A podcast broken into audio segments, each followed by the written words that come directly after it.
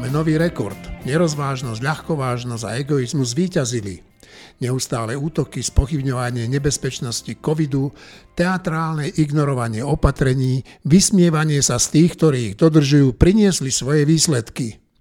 Výsledky boja za slobodu, ktorý teraz slobodu zoberie všetkým.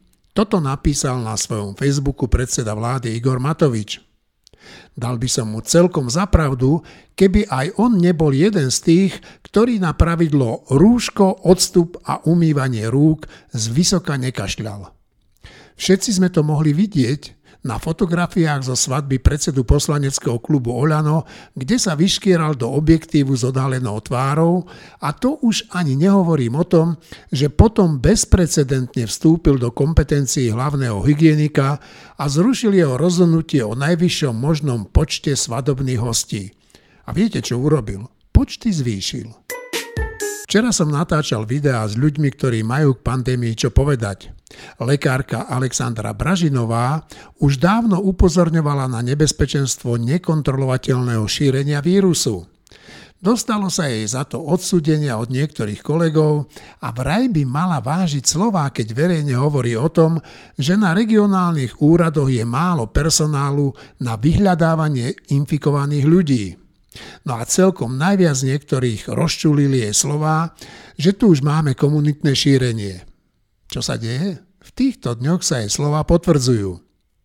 Ak profesor Krčmery hovorí o tom, že treba zavrieť vysoké školy a internáty, tak vo svetle posledných výsledkov koronatestov bude mať asi pravdu.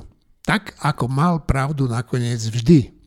Mladí ľudia nič nerešpektujú, robia si po nociach korona večierky a výsledok je tu. Internáty sa pomaly a iste zatvárajú. Problémom je, že sú v nich už zatvorené desiatky, možno stovky infikovaných dievčat a chlapcov a keď ich vypustíme, napríklad nech idú domov, tak na katastrofu máme poriadne zarobené. Jedno slovo začína mať obzvlášť nerád a naskakuje mi pri ňom husia koža. Najčastejšie sa používa v športovej terminológii a nesie v sebe v princípe pozitívny odkaz na vykonanie nejakého výnimočného výkonu, niečoho, čo tu ešte nebolo. V posledných dňoch však počujeme hlavne v súvislosti s počtami novoinfikovaných ľudí a to slovo znie rekord. Naozaj som zvedavý, pri akom čísle sa tie rekordy zastavia. Dnes som tu s Marinou Galisovou, Martinom Možišom, Šimonom Jeseniakom a Filipom Vačkom. A ja sa volám Eugen Korda. Marina. E, mňa v súvislosti so stúpajúcimi počtami e, zaujalo najnovšie vyjadrenie Igora Matoviča. A zdá sa, že tomu, komu bolo ľúto za jeho žánrom plačoviek, e, už ľúto byť nemusí, pretože plačovky budú znovu, aj keď tento raz to vyzerá skôr, že budú hnevovky pretože Igor Matovič sa nesmierne rozhneval na tento nevďačný ľud, ktorý svojim egoizmom, sebectvom, e, neviem čím ešte, spôsobil tento nárast. Problém je ten, že Igor Matovič zabudol sa pri tomto rozhnevaní pozrieť do zrkadla, pretože ešte nie tak dávno sme sami videli, že ako pôsobil na jednej svadbe naozaj štátnicky, hovoril, no, systémom ideme glíčko, glíčku, budeme mať selfiečku. Takže nie. E, ak sa chce na niekoho hnevať, môže začať od seba a nebolo by zle, keby aspoň trochu seba reflexie do toho zapojil. Šimon? Sa jedná tak trochu aj o kompetenčný spor. Uh, Igor Matovič nemá žiad, má páky a má politické páky rozhodno, uh, rozhodovať o, o tom, aké opatrenia budeme prijímať. Uh, Mikas je tam zjavne na, na ozdobu, teda hlavný hygienik, ktorý vymyslí, na ozdobu je to, áno, chápem, ktorý vymyslí nejaké opatrenia, ten pandem, tá pandemická komisia ich odobrí, no ale potom Igor Mantovič zistí, že a tak 30 ľudí na svadbe je málo, tak dáme 100, potom dáme 150, rovnako na kare, takže to je jeden z problémov. Ďalší veľký problém je, že tie, tie nariadenia a opatrenia sú nejasné. Ja, keď si pozrieš napríklad nariadenia, ktoré pr- pratia v princípe pre celý Bratislavský samozprávny kraj, tak oni sú síce že na papieri dané a sú o mnoho prísnejšie, ale nevyžaduje sa ich dodržiavanie, takže je to také pandemické vákum a nikto nevie vlastne, čo sa môže, čo sa nemôže. Martin? Ja myslím, že sa deje eh, všetko tak, ako, sa, ako sme očakávali. Prichádza druhá vlna, respektíve už je tu. E, štát nie je na to veľmi dobre pripravený, nevyužil tu ten, ten čas toho útlmu letného na to, aby sa pripravil lepšie. A myslím si, že všetci, čo môžeme len mu držať palce a dúfať, že sa to nevypomstí. Že napriek tomu, že to nie je dobre manažované, že to nedopadne zle. V zásade ide o to, či sa naplnia nemocnice do takej miery, že kvôli pacientom s covidom sa budú musieť uh, redukovať iné medicínske výkony.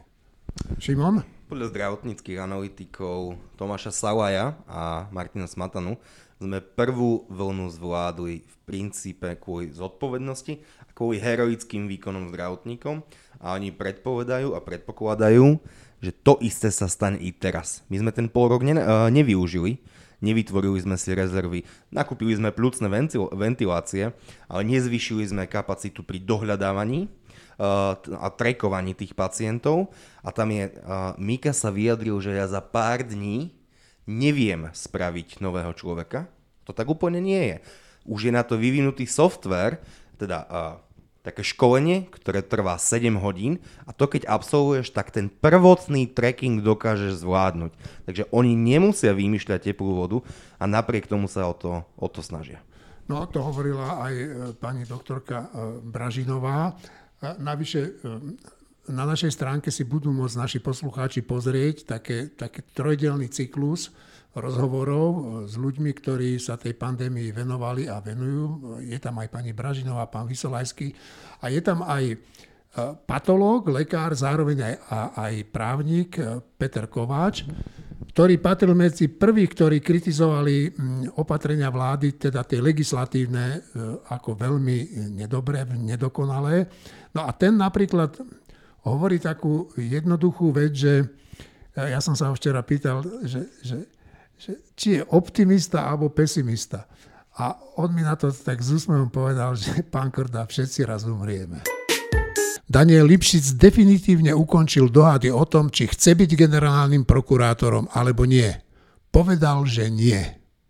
Myslím si, že je to z viacerých dôvodov dobré rozhodnutie a konečne prestanú ataky opozície na to, že túto funkciu pripravili vládni poslanci práve pre neho. Na telefóne mám Daniela Lipšica, o ktorom sa dlho špekulovalo, že má záujem o post generálneho prokurátora.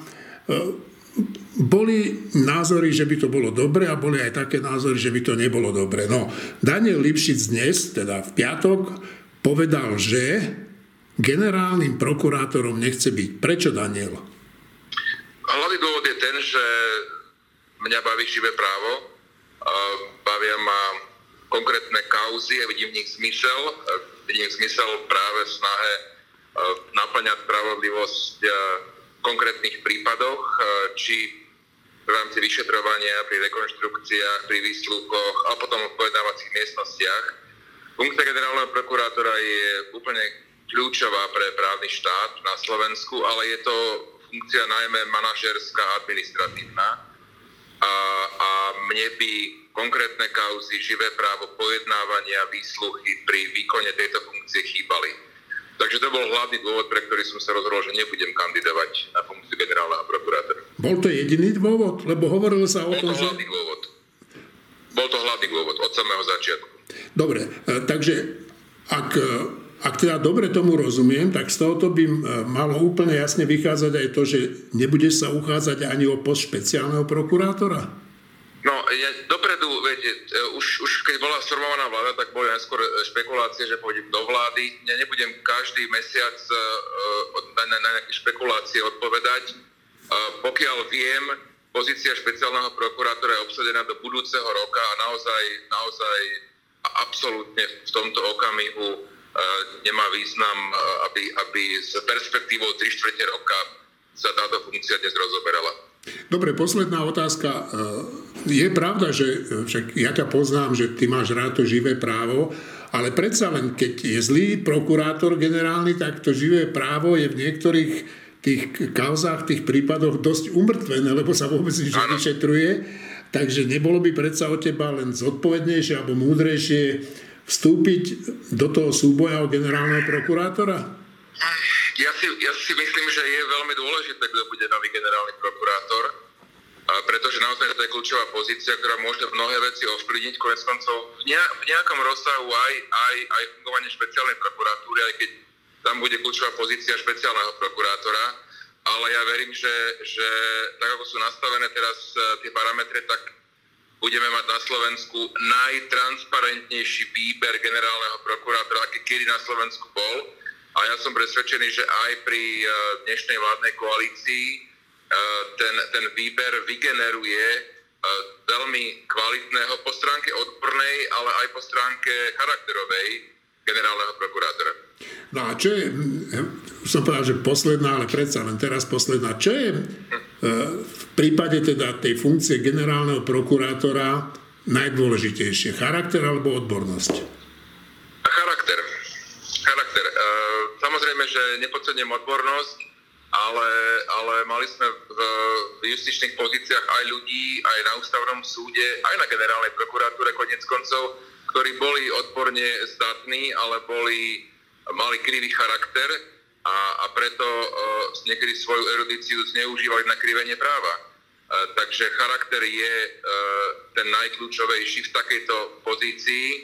Uh, samozrejme, že ideálna je symbióza aj charakteru a odbornosti. Dlho očakávané oznámenie je na svete. Pán Lipšic povedal, že teda prokurátorom nechce byť. Je to dobré alebo zle? Šimon ja neviem, či úplne povedal, že prokuratúrom nechce byť. Explicitne áno. On im asi chce byť, keďže to aj pripustil, aj, aj, aj všeličo. Napríklad u Brania Závodského to povedal, to povedal naplno. Ale on je zase aj politik, ktorý si vie spočítať, že by nemal šancu. Preto do toho nejde. Martin? Ja si myslím, že to je správne rozhodnutie. Uh, Marina? Určite je to správne rozhodnutie a už bolo nejaký čas jasné, že je aj nevyhnutné. A prečo? Nemal dostatočnú podporu, ehm, nie je morálne napriek všetkému natoľko kvalifikovaný a pôsobil by ako nominant, kvôli ktorému sa musia robiť ehm, zmeny, ktoré by neboli zdravé. A si tu spomenala morálka, no tak on v tom telefonickom rozhovore, ktorý som mal pred chvíľou s ním, hovoril, že najdôležitejšou povahou črtou toho nového generálneho prokurátora má byť teda charakter. A, a ty si myslíš, že jeho charakter nie je úplne v poriadku, že sa na to nehodí? Nemyslím si, že jeho charakter je natoľko v neporiadku, ako je zvykom v týchto našich luhoch a hájoch. Ale ja by som si predstavovala na poste generálneho prokurátora, ak už ten post teda vôbec musí byť, hej, lebo to sa musíme baviť potom o zmene systému prokuratúry, tak by som si predstavovala človeka, ktorý je ešte menej vydierateľný a ešte viac môže sa ukázať úplne čistým štítom. No, načrtla si tu niečo, čo som sa vás chcel spýtať, že však jedna vec je teda tá osoba, a celá tá diskusia sa vlastne zúžila na to, že či to má byť prokurátor, či to musí byť prokurátor, či to môže byť aj niekto iný. Ale v princípe ten molch tej prokuratúry sa nejako nemení. A takže e, toto je v poriadku podľa vás, Marina? Nie, presne toto je to, čo by sa malo riešiť a Osoba generálneho prokurátora je v tomto úplne nepodstatná, pretože treba, aby tento systém padol, aby ho rozbili a aby namiesto neho postavili niečo o mnoho civilizovanejšie a funkčnejšie. Šimon? To, že sa súčasný stav na 99,9% zachová, je prvá z epizód premárnených šancí tejto vlády. Martin Mojžiš?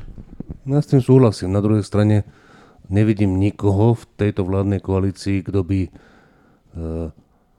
mal dostatočnú podporu a dostatočnú predstavu o tom, ako reálne zrealizovať premenu generálnej prokuratúry sovietského typu na niečo ako štátne zastupiteľstvo. To znamená, že to je vlastne otázka, či táto Matovičová vláda, že do toho nešla, či to je dobré alebo zlé. A myslíš si, Martin, že by k tomu mohli pristúpiť? Oni totiž to môžu uvažovať aj tak, že potrebujeme rýchlo ukázať nejaké výsledky. Ten generálny prokurátor, keď bude mať takú obrovskú moc, tak to môže urobiť a potom pristúpme k nejakej zmene celej tej prokuratúry. Môžu takto uvažovať? Uh, toto je podľa mňa legitímna úvaha, ale irrelevantná v prípade tejto vlády. V tejto vláde nie je nikto, kto má o tom jasnú predstavu. Neviem, možno Kolíková má predstavu aj o pro, pro, prokuratúre, skôr by som o tom pochyboval, ale jasný plán a politická podpora je podľa mňa, že nulová. Šimon? Je trochu pripomína tak, ako keď istý, istý typ a istí politici hovoria o tom, že ale teraz tam budú tí správni ľudia, tak to teraz bude fungovať. V prokuratúre, no, v novej IT firme, bars kde, ale ako keby nerátali s tým, že tí správni a lepší ľudia tam nemusia byť väčšine a a to je problém.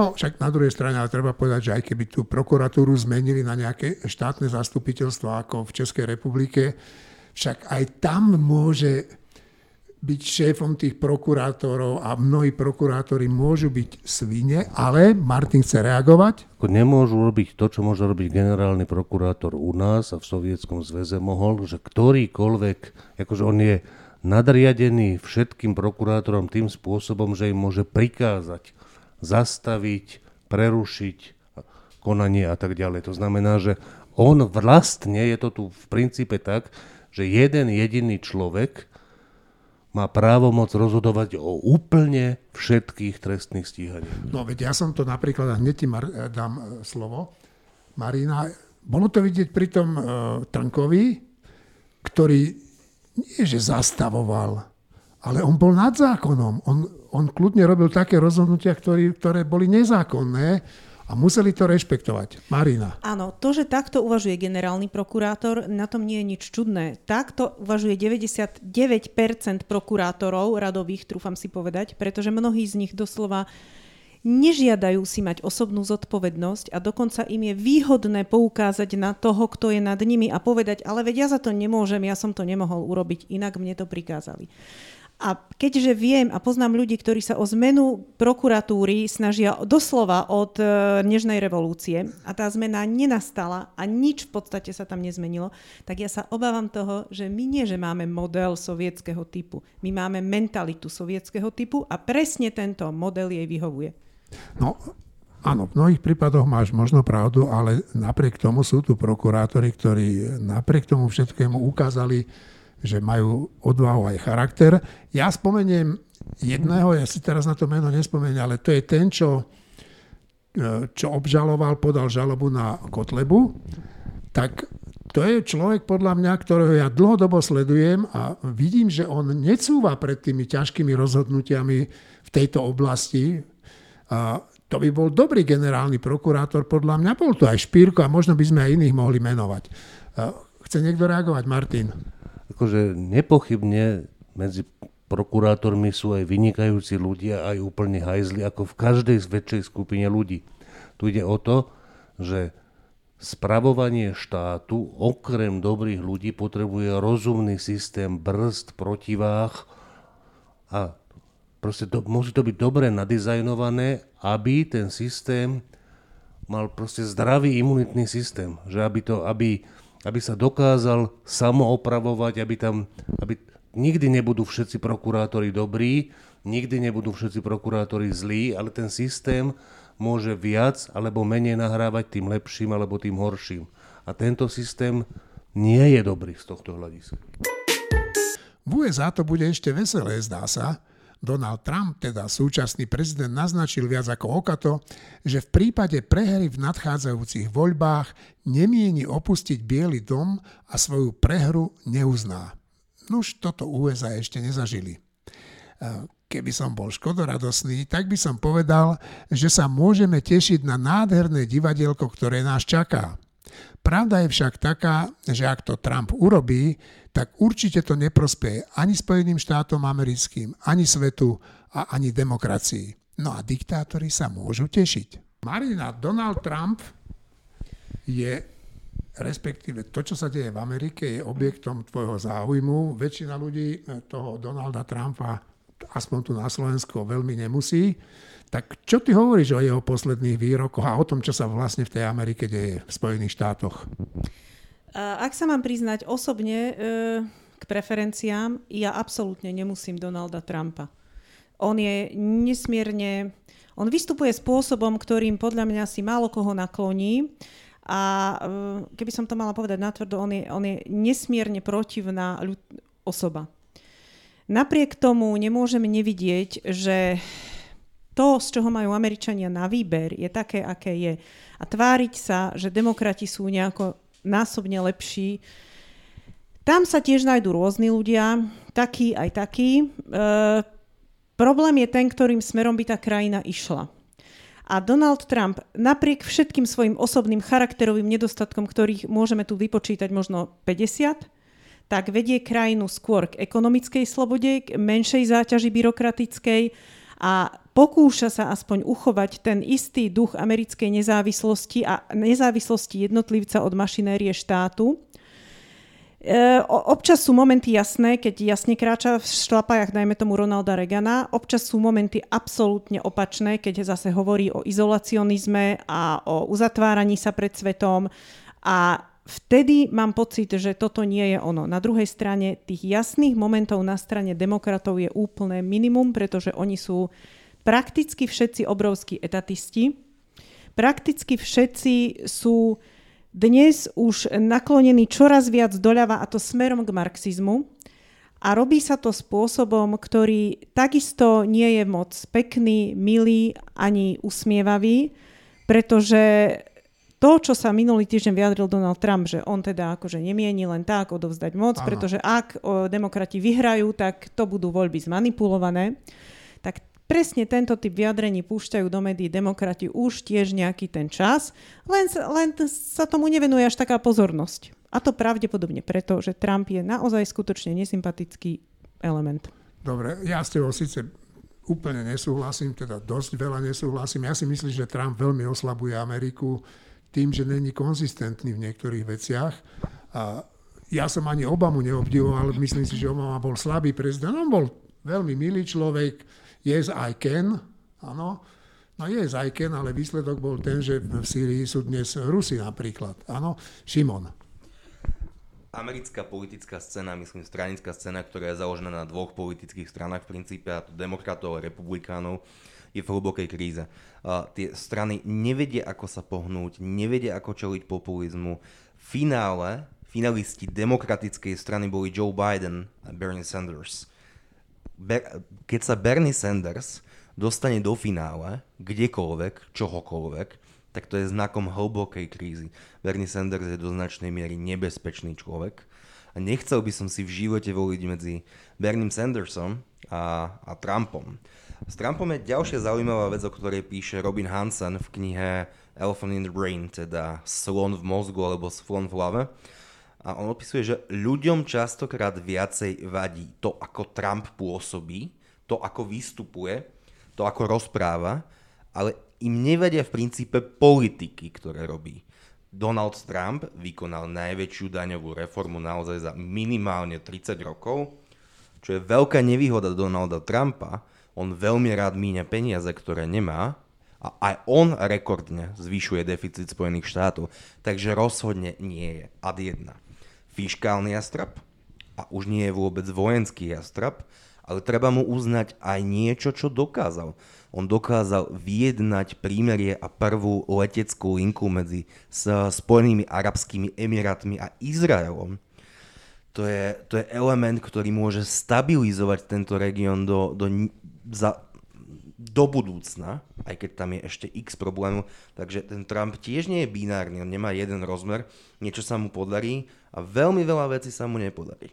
No, ja si o tej dohode myslím, že to je fajn, že je medzi Sádskou Arábiou a Izraelom, ale otázka je, že dokedy to vydrží. Uh, Martin. Ja k tej americkej situácii si myslím toto, že voliť demokratov v Amerike je hlúposť z dôvodov, ktoré povedala Marina. Voliť Trumpa je ešte oveľa väčšia hlúposť bez ohľadu na všetko možné, čo sa o ňom dá povedať dobré, akože voliť Trumpa je oveľa strašnejšie, než voliť... Prečo? Uh, vieš, mne sa to nedá. Ešte raz, akože Trump patrí medzi tých ľudí, ktorí sú proste hamba. Naprostá hamba. Je naprostá hamba, že predseda Slovenskej teda Národnej rady Slovenskej republiky No, je Boris Kolár a je naprostá hamba, že prezident Spojených štátov je taká ľudská, proste niečo tak odporné, ako je Trump. Ale to, čo ja chcem povedať, je, že ja som z toho, že to, čo sa tam teraz deje, a ak náhodou Trump vyhrá znova, tak to znamená, že tá časť Ameriky, o ktorej som si ja desiatky rokov myslel, že volí rozumnejšie, je v skutočnosti hlúpa. To je strašné poznanie. To, čo predvádzajú niektorí najvyšší ústavní činitelia, mám teda na mysli predsedu parlamentu či predsedu vlády, ale nezadajú si s nimi ani podaktorí poslanci, je smutným obrazom toho, kam sa až komunikácia medzi týmito ľuďmi dostala, ale aj toho, že morálny svet niektorých z nich je v žumpe a smrad z nej otravuje celú krajinu. Pred chvíľou tu Martin uh, hovoril o americkom prezidentovi a zároveň aj o Borisovi Kolárovi, a teraz je čas na besedu. Šimon krúti hlavou, neviem prečo. Šimon, prečo krútiš hlavou? No, ten parlament začína byť trápnou groteskou a zatiaľ sa, Ja, ne, no- zatiaľ sa nebijú, tak len preto krútim hlavou, tak som sa zamyslel nad priebehom a výrokmi politikov na minulej schôdzi. Ja, dobre, ja som, nie, ja som myslel, že krútiš hlavou nad tým, čo ja teraz kvákam. No, tak budeme sa chvíľu baviť o morálke v našom parlamente, v našej politike a o spôsobe komunikácie, že kam sme to až dopracovali. Teda, kto začne? Šimon. Ja si nepamätám úplne naživo vystúpenie Jana Luptáka eh, zo Združenia robotníkov Slovenska. Ak by Jan Lupták pôsobil v tomto parlamente, podľa mňa by sa tam cítil dobre.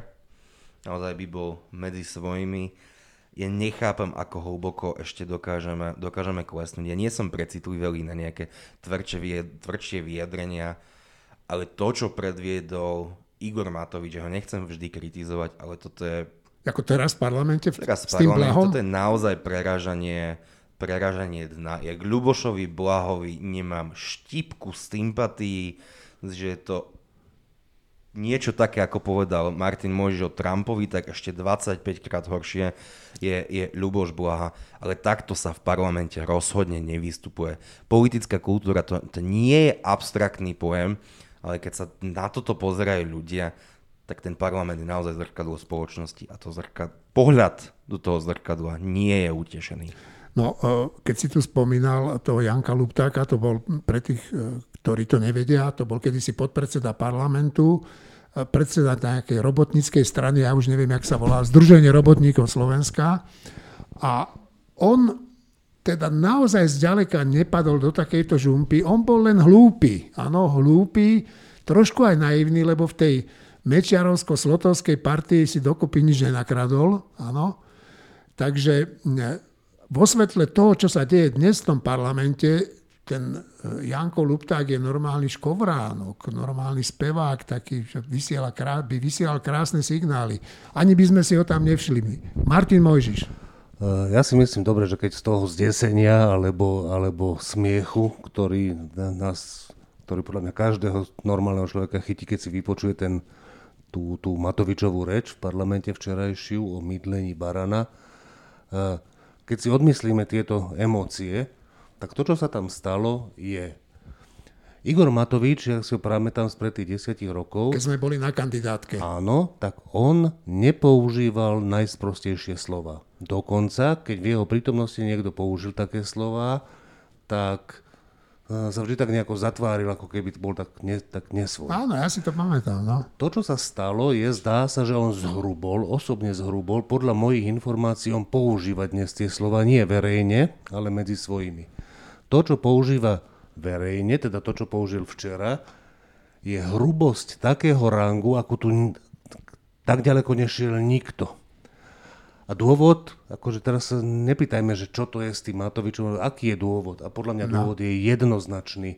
S tou Pavlínou Matovičovou a s tými peniazmi v Arke je niečo v neporiadku. A on je myslím. nervózny. On je nervózny, ale hlavne chce to prekryť. Mydlenie barana má potenciál, že ľudia budú rozprávať o tom a nie o peniazoch Matovičovej rodiny. Čiže ja si myslím, že v skutočnosti, keď, keď sa nepozeráme na to, že ak, aké hrubosti tam odzneli, takže to, čo tam odznelo, je snaha za každú cenu, aj za cenu takýchto hrubostí, prekryť to, o čom sa rozprávalo. A rozprávalo sa o Pavline Matovičovej, o tom, či je biely kôň Matovičov a jak to s tými peniazmi v tej arke v skutočnosti bolo. No, veď to ma napadlo v súvislosti s tou arkou, že keď teraz tí, títo naši, naši trošku v úvozovkách hovorím, táto vládna koalícia, keď tvrdí, že teda pozrite sa, policia môže robiť čo chce, máme tam nového policajného prezidenta, ktorý nevy, nebráni vyšetrovaniu, tak to som fakt zvedavý, ako rýchlo, ako kvalitne vyšetria to trestné oznámenie, nerad to hovorím, ale smeru, na Arku Kapitál, kde je podozrenie teda, že pani Matovičová bola zvýhodnená, že Arka Kapitál porušila zákon. Ak úplne jasne preukáže sa, že, bola, že, to, tá, že to bolo v poriadku, OK, ale ak tá policia zistí, že to v poriadku nebolo a bude mlčať a my sa to nakoniec tak či tak dozvieme, lebo niekto to praskne, nejaký novinár to zistí, no tak potom si poviem dve veci, že čo táto vládna koalícia tu hľadá a čo tu hľadá pán premiér. Marina, e, teba sa spýtam, ty si tu jediná žena, No a čo ty hovoríš na tú volávku, ktorú je ochotný predseda parlamentu teda pomilovať, aj keď bude trošku pekná len. Čo ty na to hovoríš, na to jeho chovanie? Vieš čo, mne sa zdá, že jemu sa páči všelikto a všeličo, čo by samo o sebe absolútne nebolo v neporiadku. Problém je, že on svoje sexuálne výstrelky používa na ako takú dymovú clonu. E, v podstate sa spolieha na to, že keď sa bude hovoriť o tom, s kým bol, s kým nebol, s kým si písal, s kým si nepísal, tak sa nebude hovoriť o podstatnejších veciach. A že ľudia sa sústredia a poved- iba na toto a povedia si, ale veď on všetko priznal, on je taký úprimný.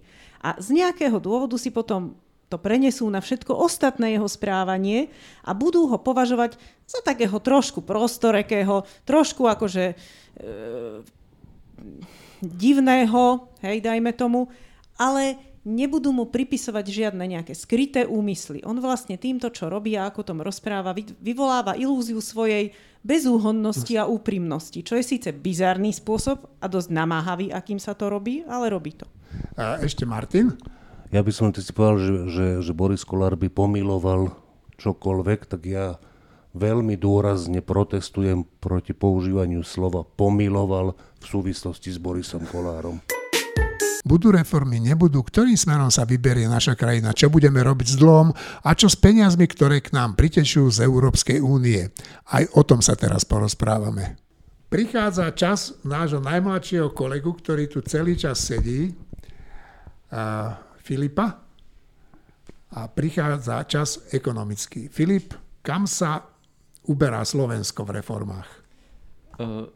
Čo sa týka toho dokumentu, ktorom sú návrhy reforiem za tie európske peniaze, tak ja som ho kritizoval už minule.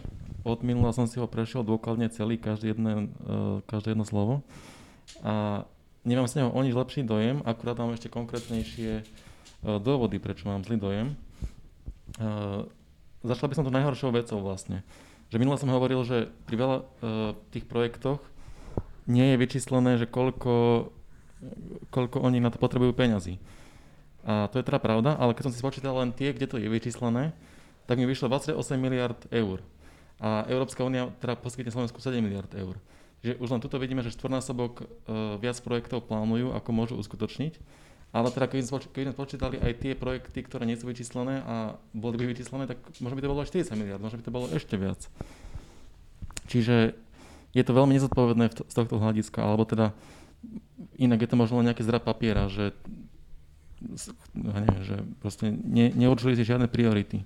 Je tam, že všetko, čo chceme, aj keď proste nemáme na to na, e, na zaplatenie. Trošku si mrvneš, máš e, rúšku e, na ústach, ja tomu rozumiem, že sa ti zle hovorí, skús trošku zrozumiteľnejšie. A čo je ešte nezodpovedné, možno ešte viac, je to, že pri mnohých výdavkoch, ktoré sú zjavne trvalé, napríklad zvýšenie platov pre učiteľov alebo pre zdravotné sestry, tak tam nie je nie sú tam rozpočtované výdavky na ďalšie roky. Je to na najbližších 4 až 6 rokov rozpočtované, ale potom to už nie je. Čiže čo oni potom spravia? Akože potom znižia tým učiteľom tie peni- e, platy, alebo čo spravia? Pýtal som sa nejakých ekonomických analytikov a tí povedali, že proste toto proste nemôže ani prejsť uh, Európskou komisiou. To, že sú tam tie videoky neudržateľné, že uvidíme, ako to nakoniec dopadlo, do, dopadne. No a je tam, je tam aj kopec návrhov, ktoré pôsobia nejako sociálne alebo prospešne, ale v konečnom dôsledku narobia, narobia viac škôd ako užitku. Napríklad, že vláda by chcela, aby developeri v budúcnosti 5 až 10% nových bytov vyhradili pre, e, pre osoby s regulovaným nájomným.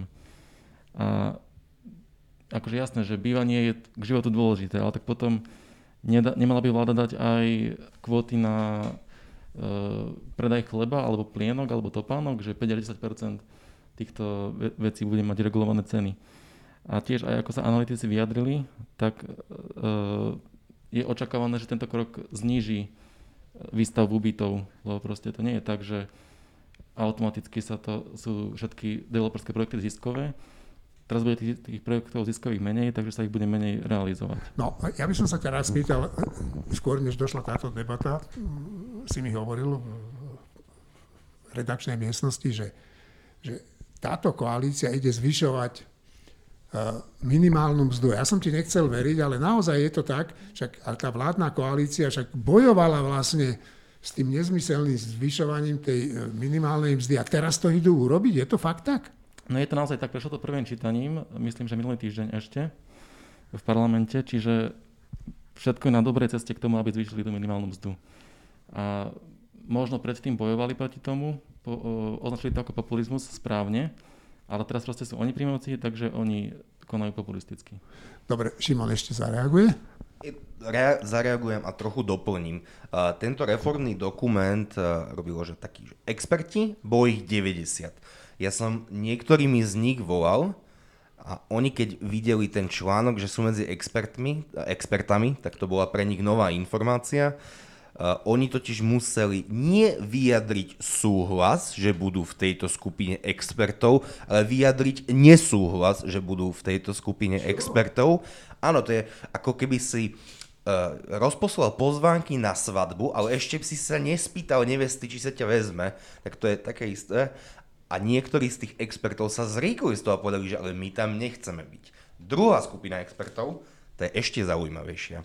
Volal som niektorými z nich, s niektorými z nich vám prinesieme aj rozhovory, a oni hovorili, že my sme strávili že desiatky hodín, asi za smiešne peniaze alebo zadarmo tým, že sme poslali pripomienky a pozreli sme si ten dokument a tam nie je nič z tých pripomienok, tak ešte najvyššie mrhali ich čas, možno sa to ešte zapracuje, ale to sa mi, to sa mi veľmi nechce veriť.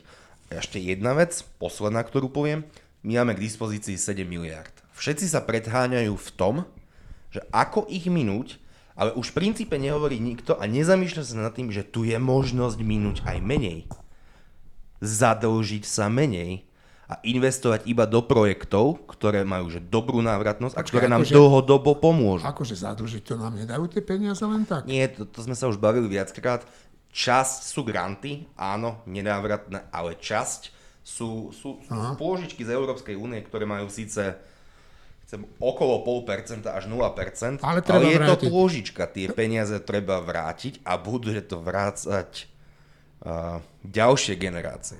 Dobre, tak ešte sa tu mladý kolega chystá odpovedať.